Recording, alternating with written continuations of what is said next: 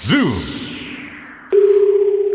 もしもーし、飯田です。もしもしはい、ご苦労さんです。どうもーすごく綺麗な夕日です。あら、そうですか、そうですか。そんな中ですよ、辛坊さんにね、メールをたくさんいただいていて、うん。ありがとうございます。辛坊さん、今日8月12日は、海洋冒険家の堀江謙一さんが、世界で初めて小型ヨットで単独無寄港太平洋横断に成功した日ですよ。辛坊さんの無事を祈っています。っていう。お、ね。ありがとうございます。そう、今日なんですよ。ああ、マーメイドで、うんこの時期だったんだ。この時期だった。まあ、だけどね、マーメイドと私の船だと船のサイズが全然違うんで、やっぱ堀江さんって、改めて自分でやってみて分かりましたけど、うん。普通じゃないですね、あの人はね、やっぱり、ね。すごいですか会ったことありますけど、お話ししたことありますけど。ええいや、とてつもないですよ、やっぱり堀江さんは。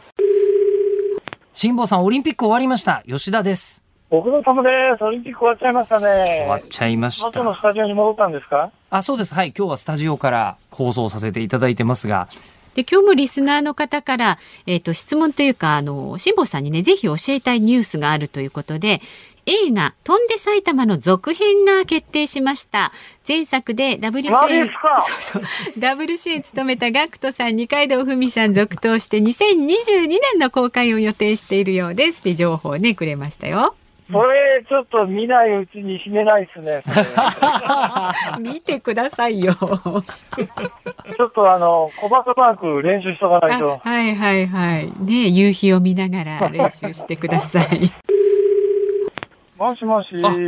辛坊さん、堀潤です。ご無沙汰しております。どうも。ご無沙汰しております。辛坊さん、お疲れ様です。ちょうどね、距離的に言うとね、今ね、東京からだとね、台湾に行くのと同じぐらいの距離ですね。今私がやるところは。それで、おそらく、あのね、今のところ8月25日のプラスマイナス前後2日ぐらいで着くと思います。なるほどそうか。まあ、帰りはね、やっぱりあの、月曜日から木曜日の間に ゴールしていただけると。さすがですね帰りこそ。辛坊さんどうもも。しもし。あ、白くです。どうもご苦労様です。ああ、ご苦労様です。えもうすぐですね今、素晴らしい夕日が見えてます。お、いいじゃないですか。辛坊さん、ねリンピック無事終わりましたよ。ああ、そうですか。はい。昨日、昨日閉会式そりゃそうですよ。え、えあの、日本はあ頑張って、それで大きなね、出来事もそんなにあの、悲惨なことも起きずにね、ええ、名古屋の市長がね、金メダルを噛んじゃったって、そういう話はありましたけど、人のね、金メダルをね。金メダル噛んじゃったんですよ。リスナーの皆さん、ヨットで日本に帰ります8月16日月曜日時刻は午後3時半を回りました。FM93、AM1242 日本放送をラジオでお聞きの皆さん、こんにちは。立川志らくです。パソコン、スマートフォンを使ってラジコでお聞きの皆さん、そしてポッドキャストでお聞きの皆さん、こんにちは。ニッポン放送の増山さやかです。辛坊治郎ズームそこまで言うか。この番組は辛坊さんが有楽町のニッポン放送に帰ってくるその日まで期間未定で日替わり助っ人パーソナリティが今一番気になる話題を忖度なく語るニュース解説番組です。毎週月曜日の助っ人パーソナリティは立川志らくさんです。今日もよろしくお願いいたしま。すもうね、早速ちょっとメールをご紹介したいんですが、東京都のケンさん、はい。志らく師匠、お誕生日おめでとうございますどう。もありがとうございます。志らく師匠はプレゼントよりもドッキリの方が芸人として喜ぶのかなということなんですが今日、うんジャストではあ。お誕生日そうなんですよ。おめでとうござ58います回目のお誕生日でございます。58歳ドッキリの方が合うかなって私ドッキリは全くダメですね。以前モニタリングで引っかかったことがあるんだけども、ええ途中で全部分かっちゃいました。幽霊が出てくるんだけど、幽霊、子供の幽霊、そばで見たらメイクしてんだもん。幽霊がメイクしてちゃおかしいだろうみたいな、全然驚かなくてね、放送もすっごい短くなっちゃって。もっとちゃんとリアクション取ればよかったと後悔してますけど。なるほどまあいろいろネットなんか見るとね、8月16日、えーあの、著名人のあの、一覧みたいに出てくるんですよ。ええ。そう年々で、あの、私が上になってくんですね。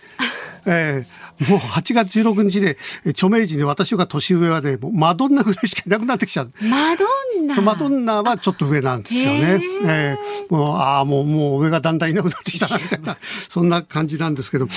あの私がね誕生日これちょっと前なんだけど嬉しかったのが、ここに資料があるんですけどね、あの読売新聞の編集手帳ってあの、訂正人語みたいな、訂正人語みたいな、あら、朝日新聞ですけど、はいはい。えーあそこに、あの、敬愛する向田邦子と、えー私が一緒に名前がこう並んで、えーコラムが書かれてると。ええ。えーで、それは、あのー小林秀夫さんが、あの人間というのはその個性に合った事件に出会うものだと。えーそれを聞いて、えーあの父の詫び状の中でもって向田邦子が、あ、なるほど、そうなんだと。えーいろんな事件があって人間の個性が作られていくのかと思ったらそうではない。その人間の個性に合ったような事件が起き、その事件に巻き込まれるんだと。で、それで、えーあの、さっきも私がちょっとふざけて言ってましたけど、金メダル噛んじゃったあの河村市長。えーで、河村さんの、えー河村隆が、えー文字を分解すると、噛むから私になってると。そうそうそうそうえーつまり、もう名前があ今回の事件を引き寄せてしまったんだということで、私のあの名前がこう出てくると。えーだから私としては、は敬愛する向田邦子と並んだ。ここに河村市長が余計だなと思ってね。でも、河村さんが、えーこの出来事を起こさないと、はい。私と向田邦子は一緒にならなかったんでね。えーもうとにかくね、子供の頃から向田邦子が大好きで、もちろん本も好きだし。子供の頃から向田子供ってまあ高校生生ぐらいですね。あの、あうんが大好きで、はいはいはい。えー映画のね、あの、高倉健バンドエイジのやったやつよりも、えー NHK のドラマのね、フランキー堺杉村、えーあの、直樹、はい。えーそれから、あー杉浦直樹ね、杉浦直樹、えーそれから吉村実子、岸本佳代子のね、これが抜群にいいんですよ。はい。もう大好きで、で、私があの自分で下町ダニーローズで劇団を始めて、えー念願であるあうんをね、自分の仲間内のキャストでえーやったんですね。えーで、妹のあの、向田和子さんに、えーあの、どうしても芝居をやりたいんだって言ったらば、本来は、あの、いくらかお金払わないといけないでしょ、原作料みたいなの。えーそしたら、私の落語を聞いてもらったらば、志らくさんの心意気に、えーあの、感動したので、えーあの、ただでやっていいですっていう。それでちっちゃいところでやって、ええ。お客もいっぱい入って、ええ。向田和子さんがそれを見ていて、えー技術はないんだけども、愛情が技術を凌駕したと。あー。でここに技術が入ればもっとすごい、えー舞台バージョンのあうんができるんではないかと、えー和子さんが提案して、彼女がプロデューサーになって、向田邦子、お没後25年、あの飛行機事故でお亡くなりになって25年、えーその25年に、えーあの、もう一度あうんをやったんですよ。えええーで、私がその高倉健や杉浦直樹がやったね、えーあの、いい男の役自分でやっちゃったりしてね。そそれで、そしたら、あのー和子さんもものすごく喜んでくれてね、ええ。新宿のモリエールっていうええ。劇場でやったんだけども、千秋楽の日に、えーカーテンコールがあるじゃないですか。えーで、私ね、客席にね、向田邦子はい。が拍手してる姿が見えたんですよ。はい。で思わず涙がバーッと止まんなくなっちゃって、ええ。えーでまあそれは私が思い入れが強すぎるからそう見えたんだろうっていうね錯覚なんだけれども帰りがけ何人かのお客さんがね、えー今日邦子さんいらっしゃってましたね。客席のあの辺でって私が見たとこと。同じなんですよ。ええ。だからそんなことがあって立川談志もねまた生きてたんでそれをこっそり見に来てくれて。2時間40分ぐらいの芝居で普通うちの師匠はねつまんないとね10分ぐらいで出ちゃうの。早いもうあの高平哲郎先生が「雨に歌えば」をね舞台バージョンでやったの、ええ。でし友達だから、見に来た行ったらば男子はさジン・ケリーのね「雨に歌えば」に惚れてるから、日本バージョンは見てらんないのよ。私は全部見て面白かったですよ、薬師丸ひろ子と少年隊の東山君のやつ、うんはしたら男子もう15分ぐらいでロビー出ちゃって「これから良くなりますか？ら」って高平先生が追っかけてったら「ええてめえこの野郎もう絶好だ」なんて、ええ。そんなことがその男子がね全部最後まで見てくれて俺の教えたもんが全部入ってんなえばっていいよとか言ってもらったその記念すべき作品だったんですけども、まあ、その向田邦子の名前がこの編集手帳に、出たっていうのは私としては大変に嬉しい。ねあと最近そうですねちょっと引っかかった事件が、はいあのメンタリストの大悟さんなりあ結構ええええ私ね大悟って聞いたらね、はいもう一人の大悟だと思っちゃったんですよ。あ、あのウィッシュの。ロッカーのね、ウィッシュの。そうそうそう、はいあの、はい。えみんなの競馬の司会やってる私 競馬好きだから。え昨日の小倉記念でね6番人気単勝、えー、9.7倍かなんかのね1点単勝副賞取りましたけど、まあそんな話はどうでもいい。だからえー、あの大悟さんがと思った番組でも共演したこと、ね。したら、はいはいメンタリストの方の大悟さんでだからこう名前が本当になんか似てると、えーあのちょっときっともしかしたらあの大悟さんもねえあの大悟はと思ってる人がいるんじゃないかと思って気の毒な気がしてね。そうですね、混同しちゃっててね。そうそう言った内容が言った内容で、だって私がもしなんか不祥事を起こしたら、フランスの元大統領のシラクがみたいなことになるでしょ。それは、そこは大丈夫だと思います。あの男子がね、あの、私が映画をね、監督するって言った時に資金集めにみんな友達から1万円ずつもらってやるって言って、ええ加藤の乱の加藤浩一さんがね、政治資金、えー集めのパーティーやった時に、はいえー俺も呼ばれてから、そこで金もらってやるよっつって、ええ私を連れてね、赤坂のホテルのパーティー会場行ったんですよ。ええ、ええ。えーで、男子が、ああ、こいつさん、こいつさんって昔からの友達だから。志らく連れてきたっつったら加藤浩一が慌てちゃって、男子が政治家のパーティーで志らく連れてきたって、フランスの大統領が来たと思うじゃない？一瞬慌てでしたら。私だったらなんだよみたいな。えーそれであの1万円ももらって映画作ったんですけどね。本当名前がね、似てるっていうのは、えーあの、かわいそうだなと。まああの、メンタリストの大悟さんも泣きながら謝っていたんで、はいこれ以上ね、我々がなんかこう責めてもしょうがないんだけど、だけども、人間の命はね、あの、平等じゃないって言い方をしたでしょ。はいそれは確かにその部分はあるんですよ。え赤の他人の命と自分のえ家族の命、どっちが大事だと。それは自分の家族の命の方が大事だ。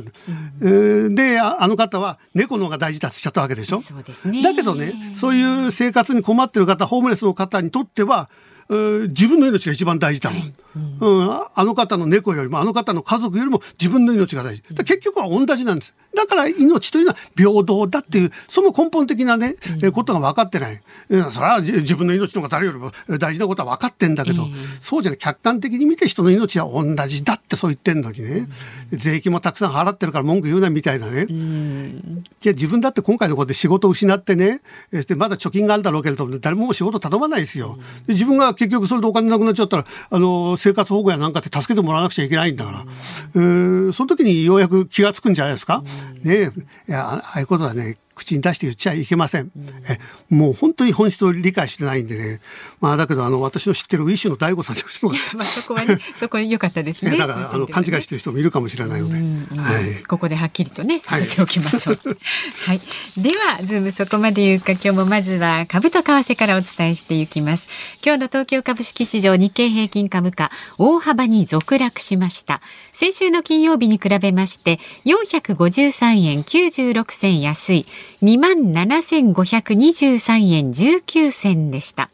国内外で新型コロナウイルスのデルタ株の感染が拡大し、経済活動の正常化が遠のくとの見方から幅広い銘柄に売りが入りました。売りが出ました。また、為替相場は現在1ドル109円40銭付近で取引されています。さあ、ズームそこまで言うか、この後は週末のニュースを振り返るズームフラッシュ。で、4時台には、ジャーナリストの田崎史郎さんに、自民党総裁選挙の行方について伺っていきます。で、5時のオープニング生存確認テレフォン5時の辛坊です。いよいよね、もうラストスパートに入ってますので、ねえ辛坊さん曰く、早ければ来週にも、そう、日本にゴールするという話が出てますんでね、はい今日も衛星電話かけていろいろと探ってみたいと思います。番組ではラジオの前のあなたからのご意見お待ちしております。メールは zoom zoom アットマーク 1242.com 番組を聞いての感想はツイッターでもつぶやいてください。ハッシュタグ、えー漢字で辛坊治郎、カタカナでズーム、ハッシュタグ辛坊治郎ズームでつぶやいてください。辛坊さんへの質問、それから辛坊さんに伝えたい日本で起きているニュースなどもお待ちしております。ズームそこまで言うか。この後は週末のニュースにズームします。ズームそこまで言うか。毎週月曜日は立川志らくさんとお送りしています。そしてこのコーナーからニュースデスクの森田さんにも入ってもらいます。よろしくお願いします。よろしくお願いします。では先週末から今日にかけてのニュースを紹介するズームフラッシュです。終戦から76年を迎えた昨日8月15日、戦没者を慰霊する政府主催の全国戦没者追悼式が行われました。東京都は昨日新型コロナの感染者が新たに4295人確認されたと発表しました重症者は前の日から6人増えて251人となり過去最多を更新しましたこれを受けて東京都は濃厚接触者を特定する積極的疫学疫学調査を縮小するよう都内の各保健所に通知を出したことを明らかにしました。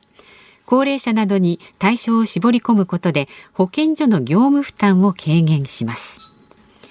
百貨店の業界団体は先週の金曜日各百貨店に対し新型コロナの感染対策として食品売り場の入場制限も含め混雑緩和の対策を取るよう通知しました。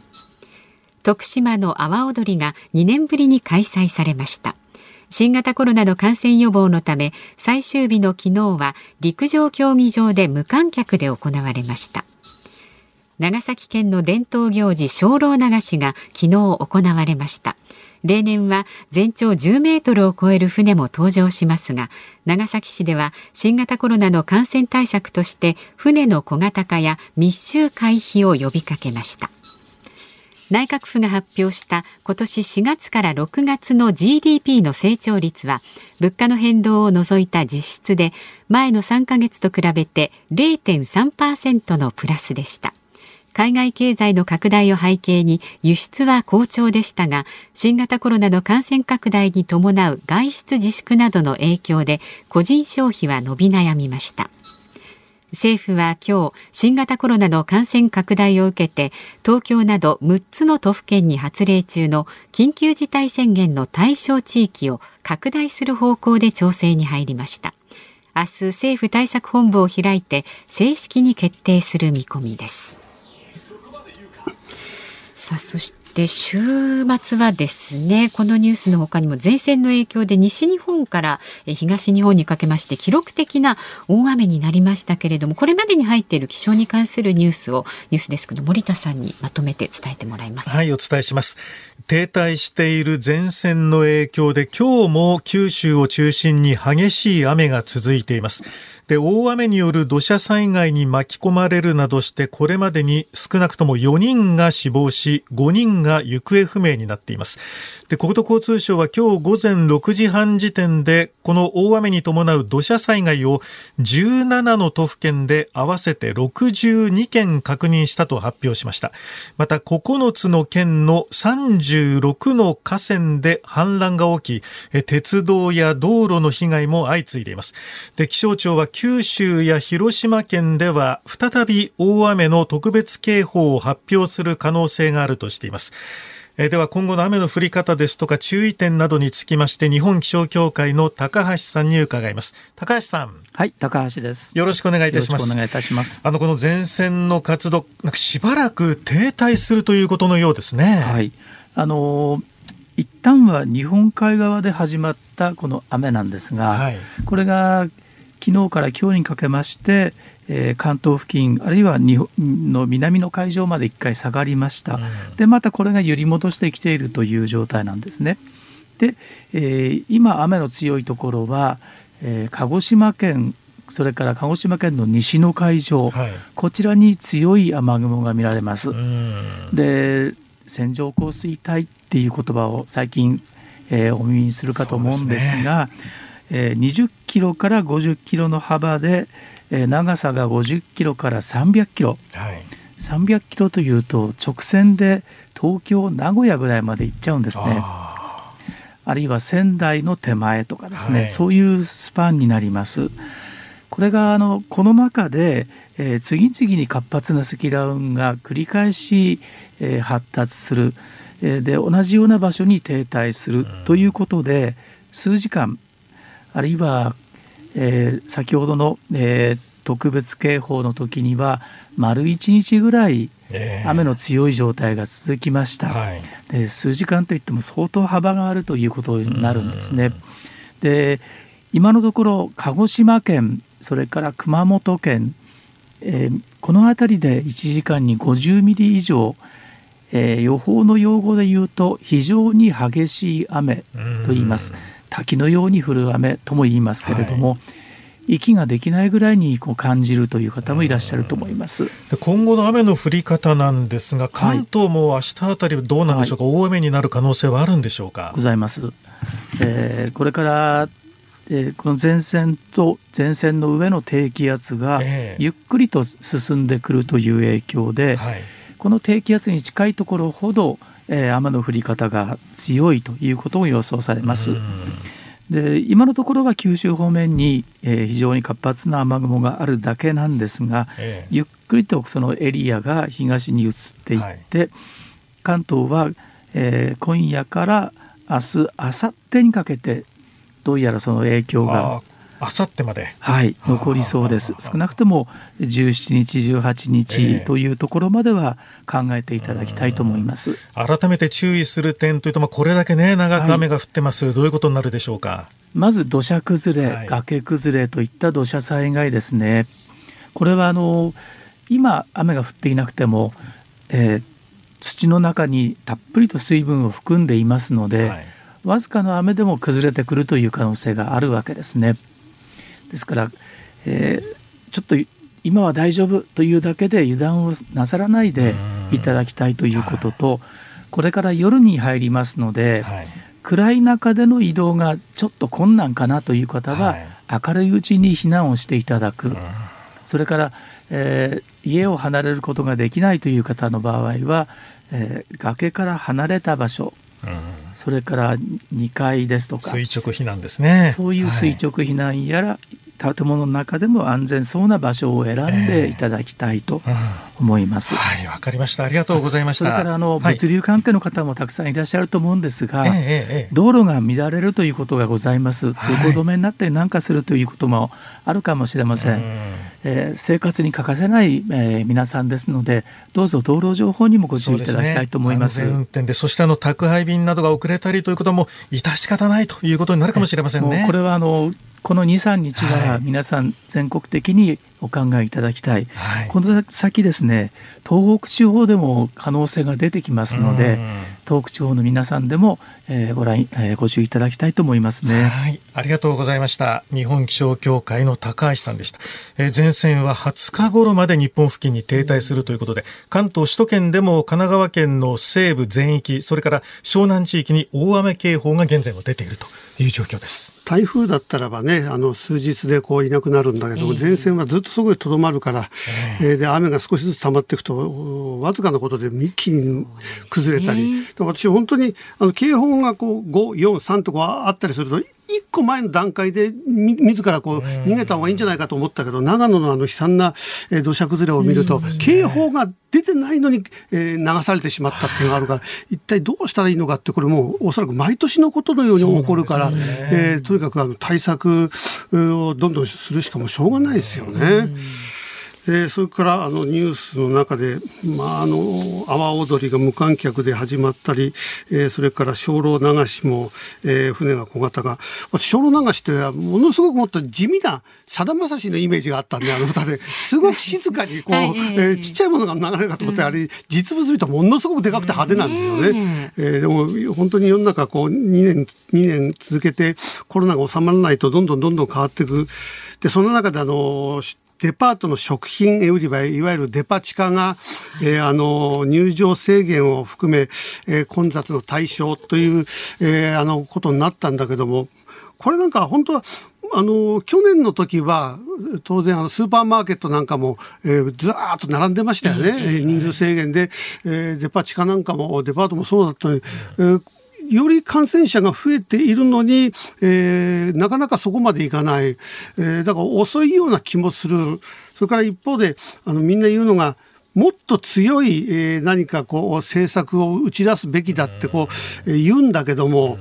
強い政策って緊急事態宣言が一番強い政策なんですよね。これよく強いってなるともうロックダウンしかない。ロックダウンってなると法律を変えなくちゃいけなくなってしまう。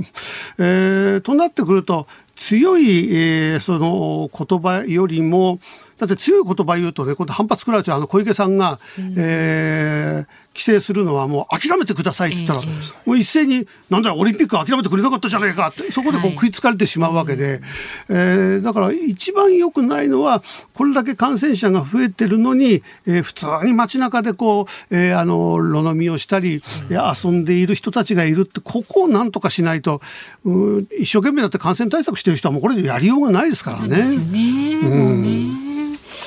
以上ズームフラッシュお送りしました。8月16日月曜日時刻は午後4時を回りました。東京有楽町日本放送第三スタジオから立川志らくと。日本放送の増山さやかでお送りしています。さあメールをいただいています。横浜市の浜野俊彩花さんです、はい。オリンピックも終わって先週の金曜日からプロ野球が開幕しましたね。白く師匠の大好きなドラゴンズはジャイアンツに3連敗を許してしまい、今日は元気なく登場かと思いきやお誕生日ということでおめでとうございます。はい、セリーグは三強三弱で分かれていますが 私の好きなベイスターズと一緒に最下位争いを楽しみに応援しましょうっていう。そうなんですよ。もうドラゴンズはもう交流戦の時はね、ねはい、本当に借金もあと一つぐらいになってソフトバンクに勝ったりとかね、えーえー、あようやく力が本物になってきたと思って、えー、普通の公式に戻ったとどんどんどんどん弱くなってもうあのせっかく大野がね、はい、オリンピックでいいピッチングしてね、えー、それでいけるかなと思ったらば、先発は大野じゃなかった柳それはまあ普通の順番から柳なんだけども、うん、えー、だってオリンピック終わった後みんなあの、えー、侍ジャパンの選手が活躍してたじゃないですか。そうですよね、えー、だからここは大野にビシッとね投げてもらってそれは、えー、いろいろあるんだろうけども、はい、まさか読売に3立てを食らうとちょっとね痛いですですよね。そうなんて痛いどころじゃないです もう普通に考えたらもうおしまいってことですね。なんとかでも、えー、クライマックスを目指して頑張ってほしい。まあそのあたりのこともですね、今日実は5時台にねちゃんとあの改めて時間を取りまして、あそうなんです。あの谷繁元信さんにねいろいろお話をドラゴンズ監督でもありましたから、果たしてドラゴンズは本当に終戦を迎えたのかどうか。ぜひ聞いてみてください。はい、さあ番組ではラジオの前のあなたからのご意見もお待ちしています。メールはズームアットマーク一二四二ドットコム。ツイッターハッシュタグ辛坊治郎ズームでつぶやいてください。辛坊さんへの質問や辛坊さんに伝えたい日本で起きているニュースなんかもお待ちしています。辛坊さんねあのもう時差がなくなったということなのでね、ねうん、本当に近いところまで来ています。さあこの後は田崎史郎さんに自民党総裁選挙の行方について伺っていきます。立川志らくさんとお送りしているズームそこまで言うか。この時間もニュースデスクの森田さんに入ってもらいます。お願いします。お願いします。では特集するニュースはこちらになります。菅内閣の支持率29%時事通信が今月の6日から9日に実施した世論調査によりますと菅内閣の支持率は前の月と比べて0.3ポイントマイナスの29%不支持率は48.3%でした。また政党支持率は自民党が前の月と比べて2.3ポイントプラスの23.7%公明党が4.5%立憲民主党は3.9%でした。ではここでコメンテーターの方をお迎えしています。ジャーナリストの田崎史郎さんです。よろしくお願いします。よろしくお願いします。田崎さんまずあの最初に、はい、あのコロナの政府のこの対策、はい、なんかやたらあの野党もそうだしコメンテーターがもっと強い政策をってこう言うんだけど、はい、強い政策って何ですかね？うんロックダウンしろっていうことなんですかね。ロックダウンしかもないってことでしょ？この国ではでもロックダウン法法的にはできない。できないわけですね。緊急事態宣言がもう最高の強い、えー、あのメッセージですよね。そうですね。うん、ただまだあのやりうるのはあの今年2月 3, 3月にあの感染者法を、はい、あの改正して。あの病院であの病床等が準備できないときは、あの政府、あるいはとあの都道府県知事が病院に対して病床を作れって指示ができるっていうことあるんですね。で、えー、このに、えー、春にあのな奈良県がやったんですけれども、大阪もやる準備始めていて、はい。えーそういうふうにして病床を確保するっていうのはあり得るなと思います。なんかそれがすごく遅くないですか？なんか。なんか酸素ステーションっていう、えー不思議な、不思議なっていうか、ええ。酸素ステーション作るならば、えそれならばそこにお医者さんを入れて、えやればいいと思うんだけど、これはどうなんですか？酸素ステーションってちょっとあの、えネーミングはあんまり良くないと思うんですけれども、あれは病院のあのひ一室を、あの、に酸素お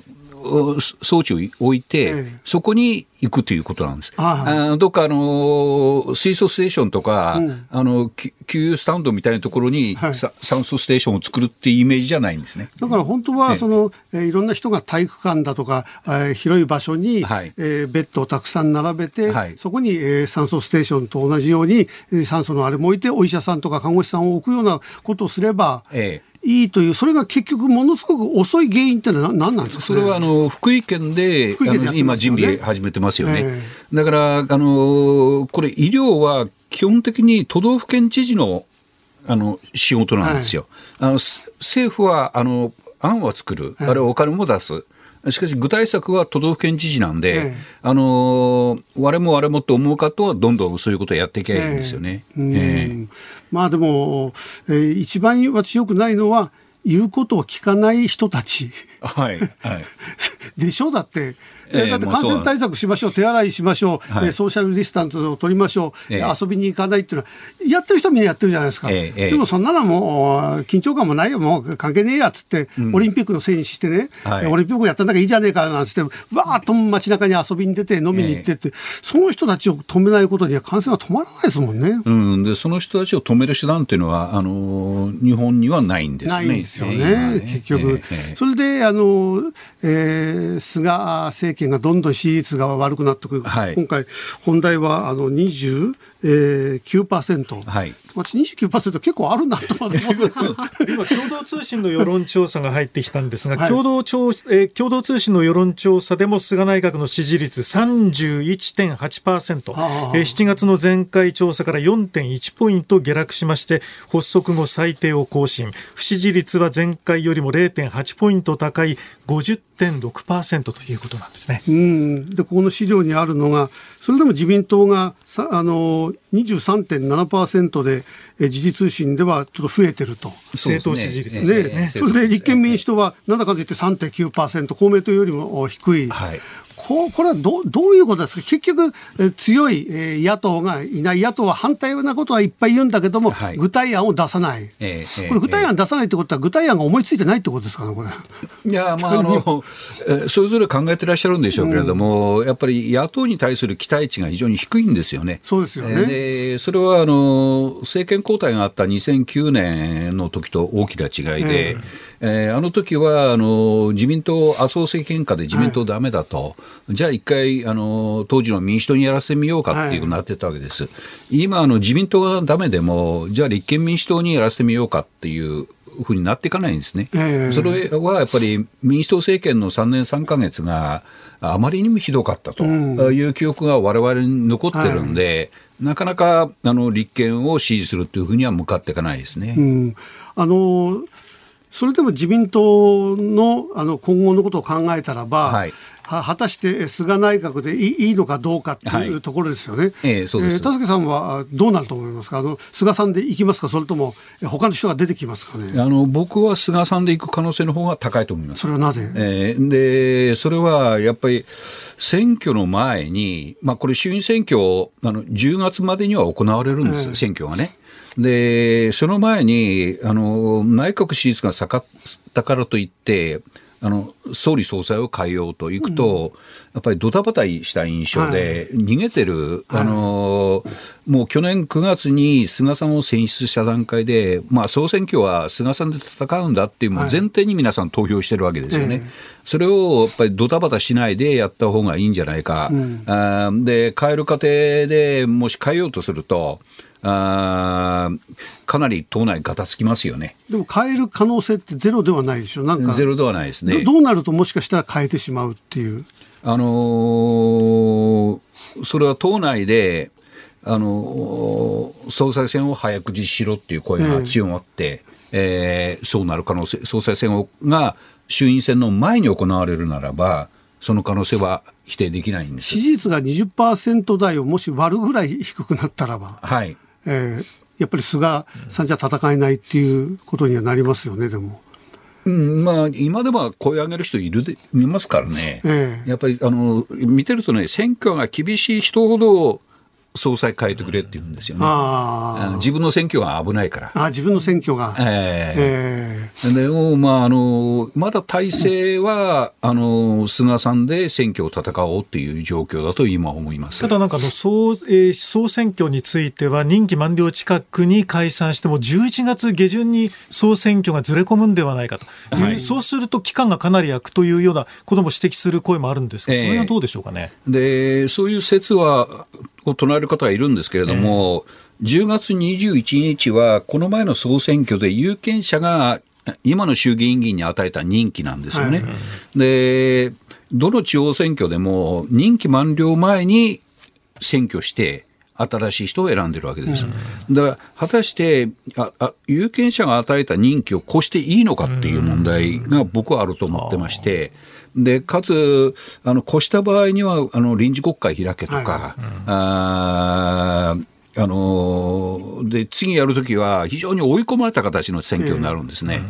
だから僕はやっぱり10月21日前にまでにあの選挙が行われるだろうと、解散とは言わないですよあの自民党内のいろんな都合はあるんでしょうけれども、われわれがこう今、菅さんを見ていると、もういっぱいいっぱいなんじゃないかなと、はい、えー、安全安心のオリンピックってこう言って、はい、えー、だけど安全安心の社会はどこへ行っちゃったんだ、はい、それからあのこの間も、えー、記者にちょっと切れてましたよね、うん、えー、ロックダウン内だったで、向こうは施工しなかったじゃないかって、えー、もう一国のリーダーがああいう切れ方をする、はい、えー、そうかと思うと、もう相当くたびれになってるのか、えー、広島でもって原稿を呼び飛ばしちゃった、はい。えー、さらに長崎では、えー、トイレに行ってて、はい、えー、あの遅刻しちゃった、はい、そういうのがこう続いてくると、うん、いや、もうそろそろ菅さん、ちょっともう限界なんじゃないかなっていう、はい、そんな気はするんですけどね。そういう見方される方はいると思うんです。うん、でもあのえー、先週後半、まあ、朝日と読売新聞は、それぞれあの総理、元気ないねっていう記事が書くわけですね。で、そして金曜日、元気出すと切れたって言われるんですよね。これね、そうだそうだこれは非常に難しいんですよ。そう菅さんもおそらく元気ないねって言われたから、ここで元気見せようとって、それで切れた それで。そしたら切れたってみんなに怒られて。そうそうそう。あ、そうだ。そういやそうそうですね、確かにね。えー、元気がそう切れるってことは元気があったってことですよね。そうです、そうです。そうなんそう何やっても怒られちゃうっていう、今、そういう段階では。今やっぱり内閣支持率が低いと、あらゆることが、あのマイナスに働くんですね。えー、えー、でも今、いろんな方がこのポスト菅で、えー、出てきてるじゃないですか。えー、えー、で、ここであの高市さんの名前がね、はい、上がった女性初総理、ここら辺の、えー、あのあの現実味っていうのはどうなんですかね？これはね、高市さんのが寄稿した文藝春秋が発売される前に、えー、えー、高市さんは無派閥なんですけれども、えー、安倍さんの安倍前総理のところに行って、安倍さんがいいと言ってくれれば、私を支持してくれる人が、うん、あの5、6人います、はい、だからあの、いいと言ってくれませんかっていうふうに、あの高市さん、安倍さんのところで頼んでるんですね。だから安倍さんは、いや、私はあの人の道としてそういうことはできない、うん、人としてできない、政治家としてではなくてね。はい、でなぜなら、7年8か月間、菅さんは私を支えてくれた。うん。私が一番辛い時に辞めて、そして辛い時にバトンタッチした。うん。そのことをやっぱり私は感謝している、うん、だから支持するという論理構成なんですよ。であのだから高市さんが推薦人20人集められるかなと、うん、でやっぱりね、総裁を目指す方っていうのは、それなりにやっぱり準備してきてるんですよ、うん、例えば選挙応援に行く、はい、えー、時々小遣いも渡す。そういうことをずっと積み重ねてあるんですよ、ポストもこう上げる。はいそういう努力を高市さんはあのやられてないんじゃないかっていうのが党内の大方の見方。ああ、今までやってない。そうすると。ここでチャンスだから一気に出ようっていう。だけど周りは支持しない。うん。あの、うん、まあ保守派として、その高市さんの考え方、あの、非常にしっかりしてるっていうふうに言われるんですけれども、世の中考え方、世の中っていうか政治は考え方が一致してる、思想信条が一致してるから支持するっていうにはいかないんですよ、これ。まあ人間がやってますからね。えー、やっぱりどれだけ世話になったか、どれだけ面倒見てもらったか、さまざまな人間関係の付き合いの中で支持するかどうかって決めていくんです。うん、でもあの安倍さんのね、そのさっきの言葉ってすごい人情味があってね、はい、だから菅さんを支持するんだっていうのは、はい、すごくあの人間的でいいような気もするんだけども、はい、でも今後の自民党、それから日本の社会を見たら、そこで情に流されずに、やっぱりこの日本を立て直すには、この人がいいんだと、菅さんにはいろいろ借りもある、はい、えー、情もあるんだけど、うん、でももう菅さんは限界で、この人がやったらば、もしかしたら日本は立て直すことができるんだって、そういう考えにはならないですかね。うん、あのー、そういう人が安倍さんにとってはいないっていうことです。いないというか、高市さんではまだまだその段階ではないということです。えーあ麻生副総理にとってもいないんです、うん、二階俊博幹事長にとってもいないんです。うん結局あの、ポストでこう出てくる人が、うん、えー、あとあの、また石破さんでしょ？で、うん、石破さんが出てきても、結局石破さんはお友達がいないとか、いろんな理由で、まあ、人が集まらない。だけど必ず名前が上がる。石破さんはね、今のところ慎重なんです、うん、あの総裁選をやって出馬する可能性があるのは、僕は岸田文雄前政調会長だと思いますよ。はい岸田さんと、そして高市さんが集まれば、はい、他には誰かいますか、まあ、あの野田聖子さんという人もいますけれども。えーで他の方々はあの総裁候補と言われる方、茂木外務大臣とか、あの河野太郎規制改革担当大臣、はい、あるいは小泉進次郎さん、すべて閣僚なんですね、えー、だからちょっと出づらいんです。ね、じゃあ、田崎さんのやっぱりあの予想だと、このまんま、えー、菅さんだと。はい。おで菅さんがこのまま続けて、それで選挙では勝てますかね？それはやってみないと分かんないですよ、自民党にとって厳しい選挙になる、うん、それあの過半数をね、公明党と合わせて取るっていうのは、おそらく大丈夫でも、でもかなりのところで議席を失う可能性もありますよね。だからあの与党で過半数、あの自民党と公明党とで足して、えー、過半数は233なんですけれども、それはクリアできるだろうと、えー、大方の見方です。はい、で、それじゃあやっぱりあの勝敗ラインとしては低いんで、えー、あの自民党で単独過半数233を取れるかどうかの勝負になるだろうと思います、うん、じゃあ自民党だけで取れないと負けっていうことですか、とりあえずは。あやっぱりまあ負けたなって感じになると思います。以前、田崎さんは菅さんで総選挙をやって、それで総裁の任期をずらして、総選挙の後に総裁選だというようなことをおっしゃってましたよ、ね、だから、え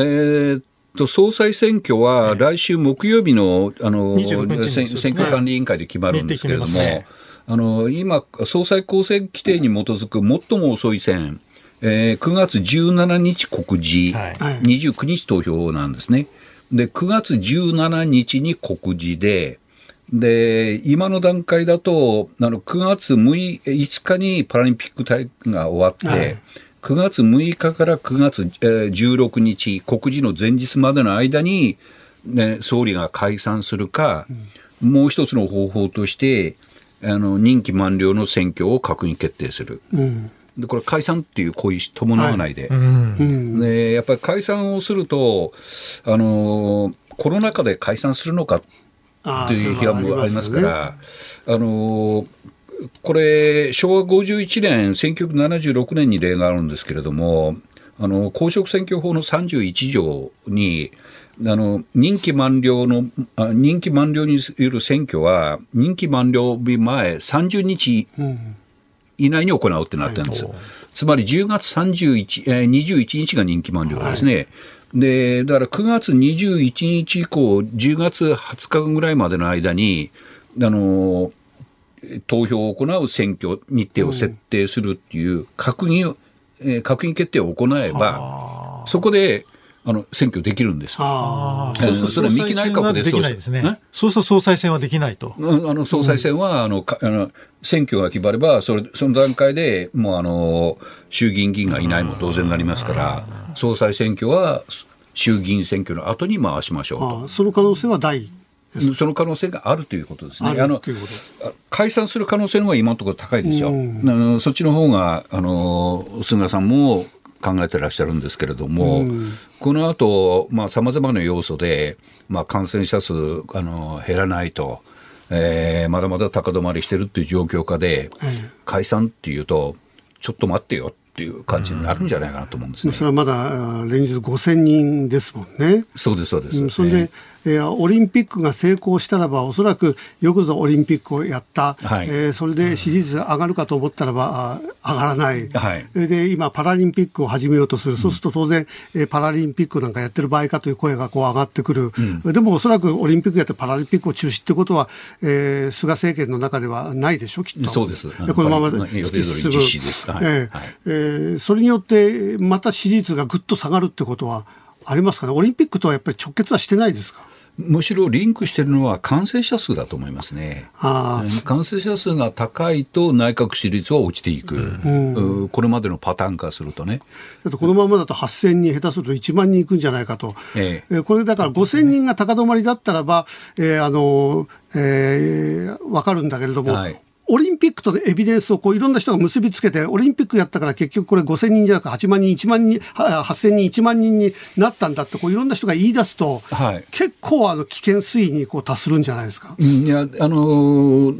先週のあの感染者数の伸び率、ね、あの前の週と比較した伸び率は、あの10%弱なんですよ、うん、でそれまで毎週ごとに20%、30%、40%ぐらい伸びてきてたのが、はい、伸び率はあの低くなってるんですオリンピックが始まってちょうど2週間経った結果出てると、オリンピックによって今のところ増えたってことはないってことですね。そういうことです。うん、で先週金曜日がオリンピックから始まって2週間、はい、そうですよね、でその後のあのあ先々週間、見てますと、あの感染者数はね、あの増えてない。だからオリンピックやったから増えたということには、あの、うん、2週間後に結果が出るわけですから、えー、あの、はないんですね。今のところはね。うん、えーでももしかしたらこれからぐわっと上がるっていう可能性もありますもんね。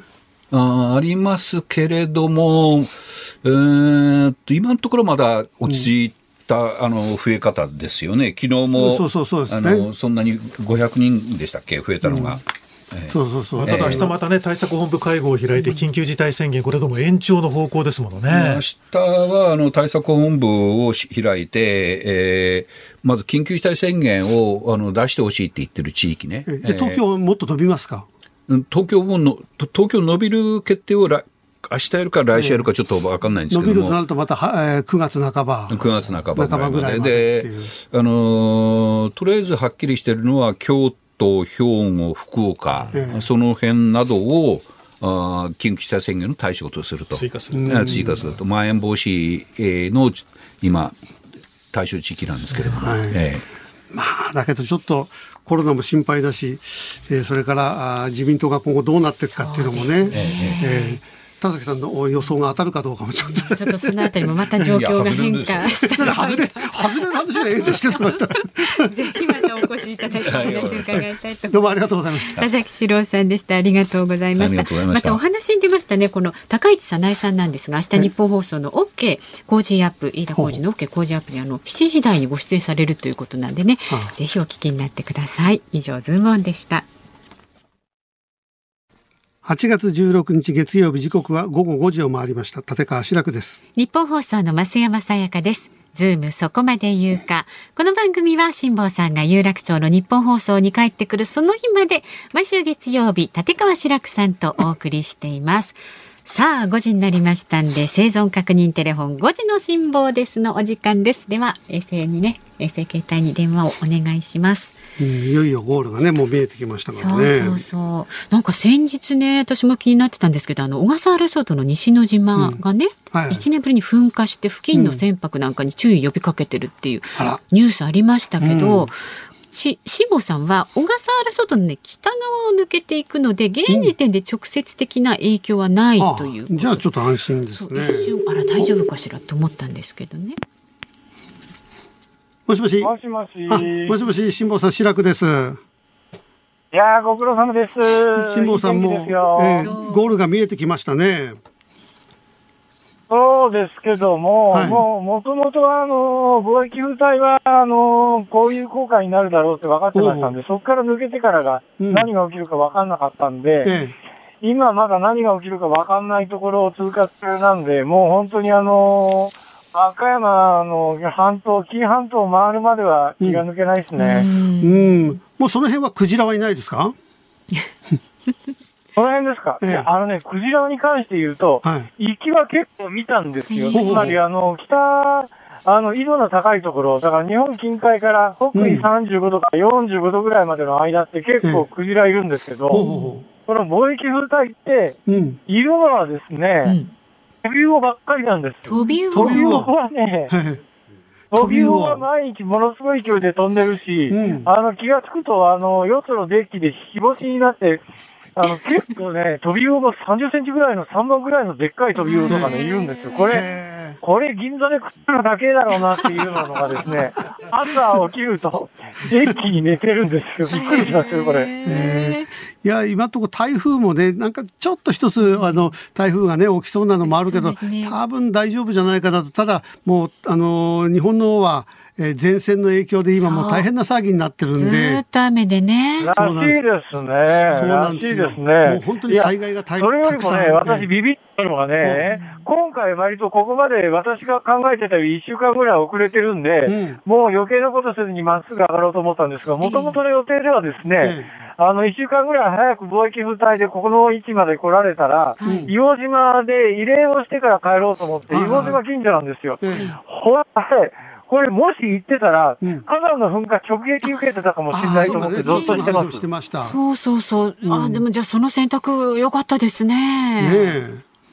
いや、結論としては OK ですよね。噴火なんか下から受けた日にはもうどうにどうにも避けようがないですからね。うん、危ないとこだったですね、それはね、今のところ。いやはい。うん、それは、です辛坊さん、やっぱり運がね、味方してくれてますよね。持ってるんですね。いやいやいやいやいや、やっぱりね、今回はね、あの、皆さんのね、応援のおかげでね、うんえーとりあえずここまで来られましたって感じですね。ラジオまだあと1週間、ね。一週間ちょっとありますから頑張ります。みんな応援してますよ。今日もね、質問をいただいてるんですが、はいはい、ありがとうございます。東大阪市のキウイさん。もうすぐ帰港されると聞き、どうか元気に笑顔で帰宅しますようにと祈りつつ、帰国後、講演会などするつもりはありますか？先日旦那と講演会あったら行きたいねって話していました。少しお高くても行きたいですと。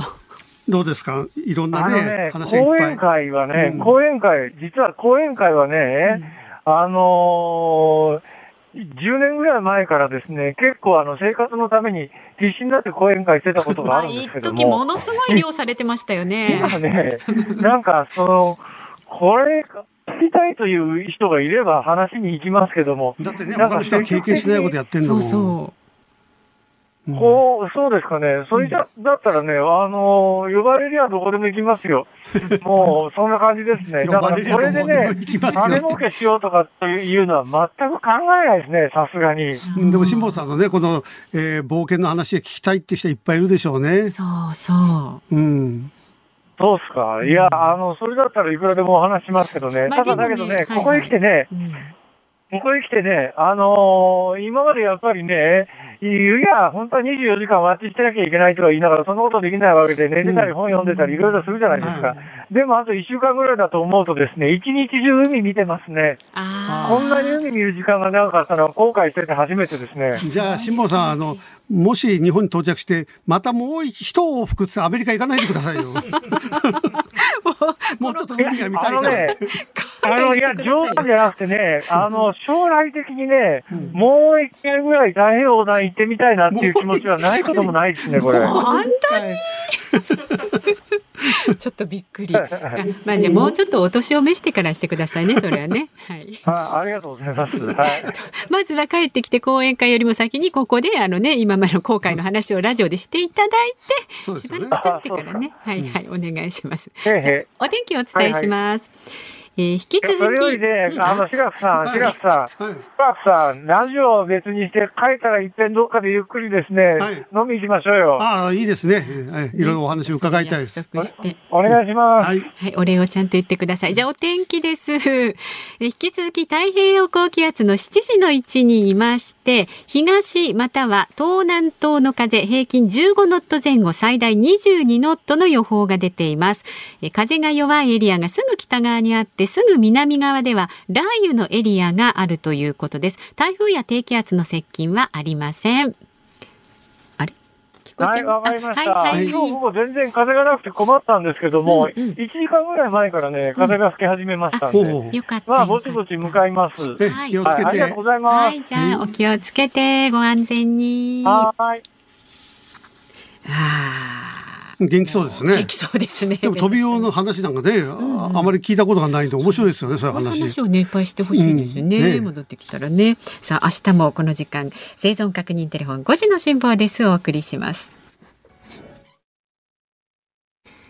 立川志らくさんとお送りしているズームそこまで言うか。この時間ニュースデスクの森田さんに入ってもらいます。お願いします。お願いします。この時間特集する話題はこちらになります。プロ野球後半戦の展望。昨日東京ドームで行われた巨人対中日戦は4対2で巨人が勝ちました。負けた中日は東京オリンピックの中断期間を挟んで今シーズンワーストとなる6連敗になりました。また借金は3年目の与田監督ではワーストに並ぶ13になっています。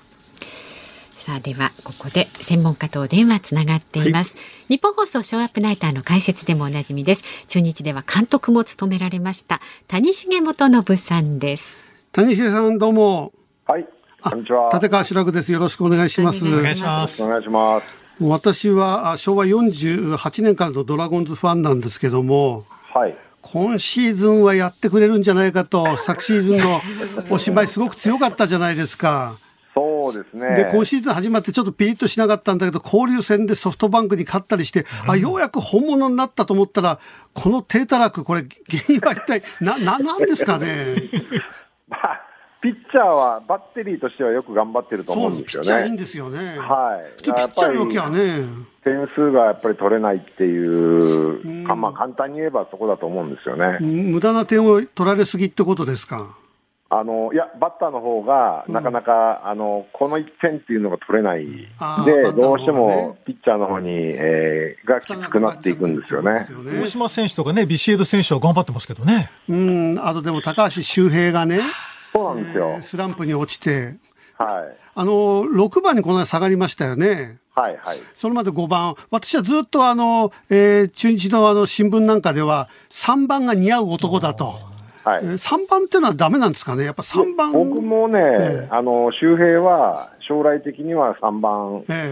を打つのが、えー、まあ、チーム的には一番ベストじゃないかなという気はしているんですけども。ね、だってビシエドの後に、えー、いるよりも前に行った方がなんか、えー、私はいいような気がするんですけどね。はい、えー、あの周平がそ、周平はそっちの方が、うん、えー、生きるとは思うんですけどね。うん、まあそれで、それにしてもですね、今年はちょっと状態があんまり良くないっていうか、悪すぎるんですよね。悪悪いですよね。はい、後半戦は、えー、私、大野で行くかと思ったんだけども、はい、えー、柳だったですね、でも。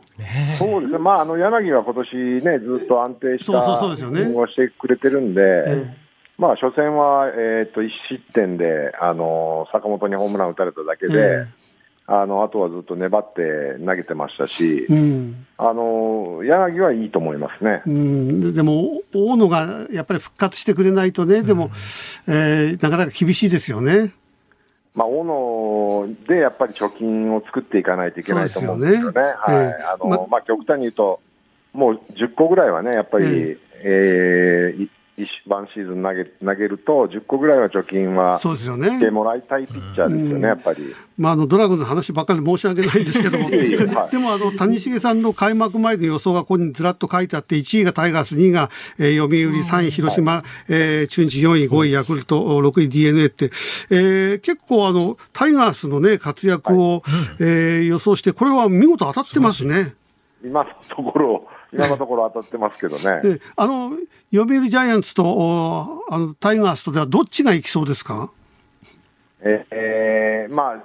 最後まで、うん、えー、争ってほしいですね。気持ちとしては。うん、あの、はい、毎年、あの、例年、タイガースの場合は夏にくたびれるっていうのがもうパターンだったじゃないですか。はい。それが今年、あの、オリンピックを挟んで少し休んでエキシビエキシションマッチみたいなのがあって、だからタイガースのその、あの、夏バテがないんですよね、今年はね。あのーえー、オリンピック前ですか、えー、少しちょっとこうチーム的に落ちたんですけども、はい。あのまあ、オリンピック明けて、えー、初戦はちょっと良くなかったんですけど、えー、昨日おとといっていうのは、あの打つ方がしっかり打って点数取ってるんで、うんえ。ー、まあ今まあまあ大丈夫じゃないかなっていうところですね。あのー侍、えー、ジャパンの面々が頑張っている中にはあのソフトバンクの甲斐選手がすごく活躍して、うん、えー、でキャッチャーとしてもね、えー、とてもいい仕事をした。やっぱりあの谷繁さんはもう現役時代、えー、当然、えー、キャッチャーだったんだけれども、はい、えー、今一番いいキャッチャーって誰ですか？まあ、12球団でいうと、やっぱり下位でしょうね、やっぱり下位。はい、トータル的に考えると、はあ、どこら辺がやっぱりいいところなんですかね？えーともまあ、もともと肩はいいですし、えー、でまあ、キャッチング、そのブロッキング、はい、まあ、そういうのもある程度、まあ、レベルの高い選手だうん、だったんですけども、そこに、えー、今度は配球であったり、そのゲームを作るっていうことも、ね、かなりできてき,、てますし。で、えー、課題としたらちょっと打てないっていうところが、はい、まあ、ここ1、2年、えー、ちょっと打てるようになってきて、えー、まあ、トータル的に考えると、かなり成長したんじゃないかなと思います、ね、でましてあの、オリンピックで、えー、打でも活躍したから、相当自信になってるでしょうね。まあそうですね、あの、自信になってね、そのままあのやってくれるといいんですけども、あの数年前にジャイアンツの小林が、はいはいあの WBC でめちゃくちゃ打ったじゃないですか。はいありました、ありました。で、みんなが、あ小林って打ってるんだ、打つんだっていうふうに、どうしても周りが思いすぎて、はい、えー、まあ、小林が打てないと、なんで打てないんだっていうことになってましたから、まあ、あんまりね、あのー、過大評価しすぎず、うん。えー、まあ2割5分前後打ってくれればいいかなっていうぐらいで、うん、なるほど。見と見てあげると、まあ、十分やってくれる選手だとは思うんですけどね、うん、えー、ドラゴンズはこの間、マルチネスがキャッチャーやってましたけどね、ね。外人同士のバッテリーでしたね。いやそうなんですよ、あのまあ、1戦目は木下が出て、えー、で2戦目がマルチネス、はい、3戦目が大野なんですね。ねで固定してほしいです、木下はそこそこいいで仕事してると思うんですよ、ね、あのこの時期にその1試合ごとキャッチャーが変わるっていうのは、まあ、うん、個人的にはどうなのかなっていうふうに思ってですね、うん、でまあ、木下を見てる限りでは、そんなになんていうんですかね、そのまあ、気になるようなこともしてないですし、ね。うん、だから、まあ、首脳陣からして、そのまあ、木下が信頼がまだないって言えば、もしかしたらそれ,、それまでかもしれないですけど、まあ、せっかくね、あそこまで良くなってるんで。まあ、もっとその成長させるような感じでやってもらいたいなっていうものは思いますね、はい、最後までドラゴンズの話中止ですみません。お送りしましたが、お聞きの日本放送では明日はね、松山坊ちゃんスタジアムで行われるヤクルト対巨人戦、実況生中継でお送りいたします。この時間は谷重元信さんにプロ野球セリーグの展望、まあ、中日中心に伺いました。どうも、どうもありがとうございました。ありがとうございました。エンディングリクエスト。お送りしているのは私、立川志らくが選曲しました、ハ田勝彦野球小僧でございます。えー、まあ、先ほど谷繁さんといろいろ野球の話をさせていただいたので、うん、この曲を選曲しました。まあ、あの、ハイダ勝彦っていうとハワイ生まれで江戸っ子と呼ばれた、えー、東京の屋根の下でとか、えー、ヒット曲は結構たくさんあります。鼻にかかったね、なんとも言えない、えー、歌声。この歌も本当面白い歌で、野球小僧にあったかい。初めこう、発音からするとね、野球小僧がなんかあったかいみたいに聞こえる。あったかいなんですよね。で、運が良ければルーキーにって、いや、運だけじゃねえだろ。実力がなかったらルーキー、あの、プロ野球じゃならないだろうと思う。まあでも、いい時代ですよね。こういう曲がね、あの、お茶の間に流れて、えー、ヒットした、そんな時代があったという、えー、まあ、懐かしい、懐かしいってこの時代は生まれてませんけど。そうですね、リアルではね。はい、田勝彦の野球小僧でございました。じゃあ、お聞きの日本放送、この後はショーアップナイタープレイボールをお送りします。そして明日の朝6時からの飯田浩二の OK 工事 g アップ。コメンテーターはジャーナリストの有本香里さん。で、7時台は、あのね、今日あの、田崎さんの話にも出てきましたが、はい、衆議院議員の高市早苗さんとお電話をつないで、自民党総裁選出馬への思いから、うん、コロナ対策、経済政策など幅広く伺っていくということです。でで、この午後3時半からのズームそこまで言うか、明日の助っ人パーソナリティはちょっとお久しぶりですね。小倉智明さんです。うん、まあ、小倉さんね、東京オリンピック取材もずっと詰めてましたんで、そ、ねうん、そのあたりのね、舞台裏をたっぷりとこちらも伺っていこうと思います。うんまあでもドラゴンズの話をたくさんしすぎちゃってあんまり東京のラジオメディアではないでしょう。普通え名古屋かと思っちゃうぐらい ドラゴンズの話をしてしまいました。申し訳ございませんでした、えー、ズームそこまで言うかここまでのお相手は、えー、立川志らくと。日本放送の増山さやかでした。どうもありがとうございました